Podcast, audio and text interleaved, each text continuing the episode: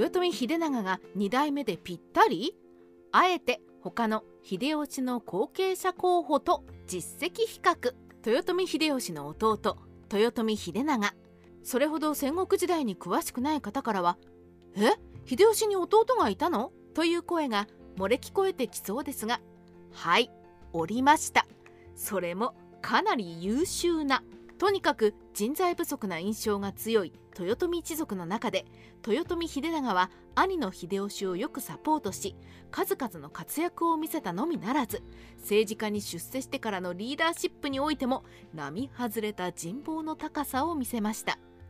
2代目は愚かではもちろんダメだが初代と衝突するほど豪傑すぎてもダメという歴史の法則を考えると優秀であるにもかかわらず野心がギラギラしていない秀長は豊臣秀吉自身が指名した後継者候補たちの誰よりも2代目候補としてパーフェクトだったのではないでしょうか。どれほど秀長が2代目にふさわしいキャラクターだったか。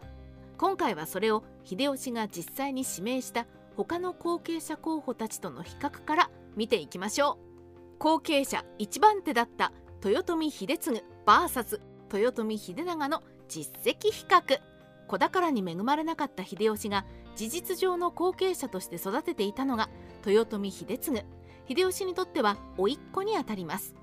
尾張の非戦な身分から現れた秀吉が何とかして自分の家族や親戚の中から後継者を探し出そうと田舎から引っ張り出して官位を与え最終的には関白にまで出世させてやったのがこの秀次です。関白の座を譲り渡したということは当然後継者候補の筆頭として育てるつもりだったはずなのですが最終的に秀吉は秀次を切腹させた上でその一族を皆殺しにするという恐ろしい所業に出ます。一体何があったのでしょうか？秀吉が秀次を処刑した理由は諸説があり今日まではっきりとは分かっていません。ただ推測できるのは関白になり上がった秀次が理由が何であれ秀吉とかなり険悪な関係にあったこと。そしてそんな秀次を弁護する武将が出てくるほどには秀次の周りに彼を擁護してくれる味方がいなかったこと。第一秀次という人物は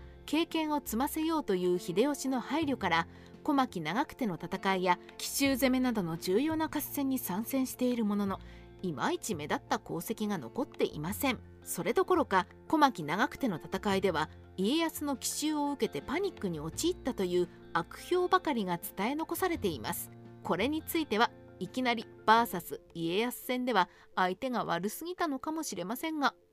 これでは豊臣方の諸武将たちも秀次様はあくまで秀吉様のおかげでああなった成り上がりと神帝では軽蔑していたかもしれず天下人たる秀吉の後釜を引き継ぐにはそもそも難しいキャリアだったと言えそうです。一方の豊臣秀長はかの竹中半兵衛の薫陶を受けかの黒田官兵衛にもその能力を絶賛されなどなど秀吉に連れられて参加した戦いのたびに名将たちに可愛がられ高い評価を得ていたようです。合戦に参戦するたびに成長を見せ先輩武将たちからもお墨付きをもらっていたというあたり。秀長のキャリアには成り上がりと軽蔑される脆さは見られません。両国経営も完璧。小早川秀明 VS 豊臣秀長。秀次の他にも秀吉には目をかけている後継者候補がおりました。これまた甥っ子にあたる小早川秀明です。秀吉はこの人物を養子に迎え後継者候補として重宝しますが秀長や秀次とはまた少し異なるキャリアの積ませ方をしました。中国地方の名門小早川家の養子に出したのです。小早川家の跡取りとして大変名誉ある地位を早々と手に入れてしまったわけですがその後の秀明は酒や遊びに溺れ小早川家中での評判も落とし59万石という巨大な所領の責任者の座をせっかく得たのに両国経営はグダグダでした。一方の豊臣秀長は両国経営においても大変な実績を残しています。例えば奇襲攻めで有名な西下孫一たちの一党との死闘を繰り広げた後占領軍として戦後復興に着手するや否やたちまち領民たちの人気を取り紀州一帯を見事に統治してしまいます。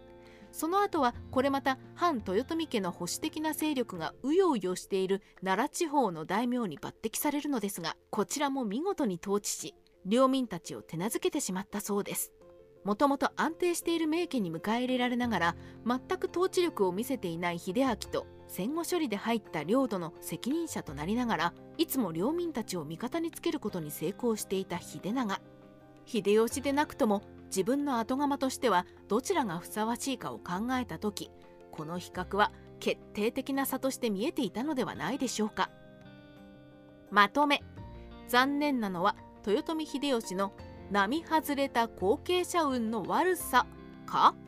豊臣秀長が他の秀吉の後継者候補に比べて一歩どころか二歩も三歩も抜きんでた才人であったことはどうやら間違いなさそうです。その上秀長には最高の美質があります。両国経営がうまいとか反乱の機運がある土地をうまくなだめられるとか秀吉に比べると地味な才能で有能な点です。歴史の常として偉大な初代の後継者がそれはそれでギラギラした英雄肌だと今度は初代と衝突し悲惨な結末をもたらします。温和で地味な政治力を発揮するのが得意な秀長は秀吉の英雄豪傑肌とぶつかることもなさそうでそんな意味でも2代目として理想的な人物だったのではないでしょうか。どうしてこれほどの期待がかかる弟が2代目候補にならなかったのでしょうか。残念ながらこの豊臣秀長は早い段階で病没してしまうのです。ほのぼの日本史ライター八代の独り言。秀吉がこの秀長を後継者候補の一人に数えたことがあったのかどうか。それは秀長があまりにあっけなく病死してしまったせいで分かりません。しかしながら目をかけた秀次や秀明が残念なキャリアとなり見込みのあった人気者の秀長をなんと病気で失ってしまうとはこれは豊臣家の人材の薄さ云々よりも何かに呪われているかのような秀吉の後継者運の悪さのせいとしか言いようがありません。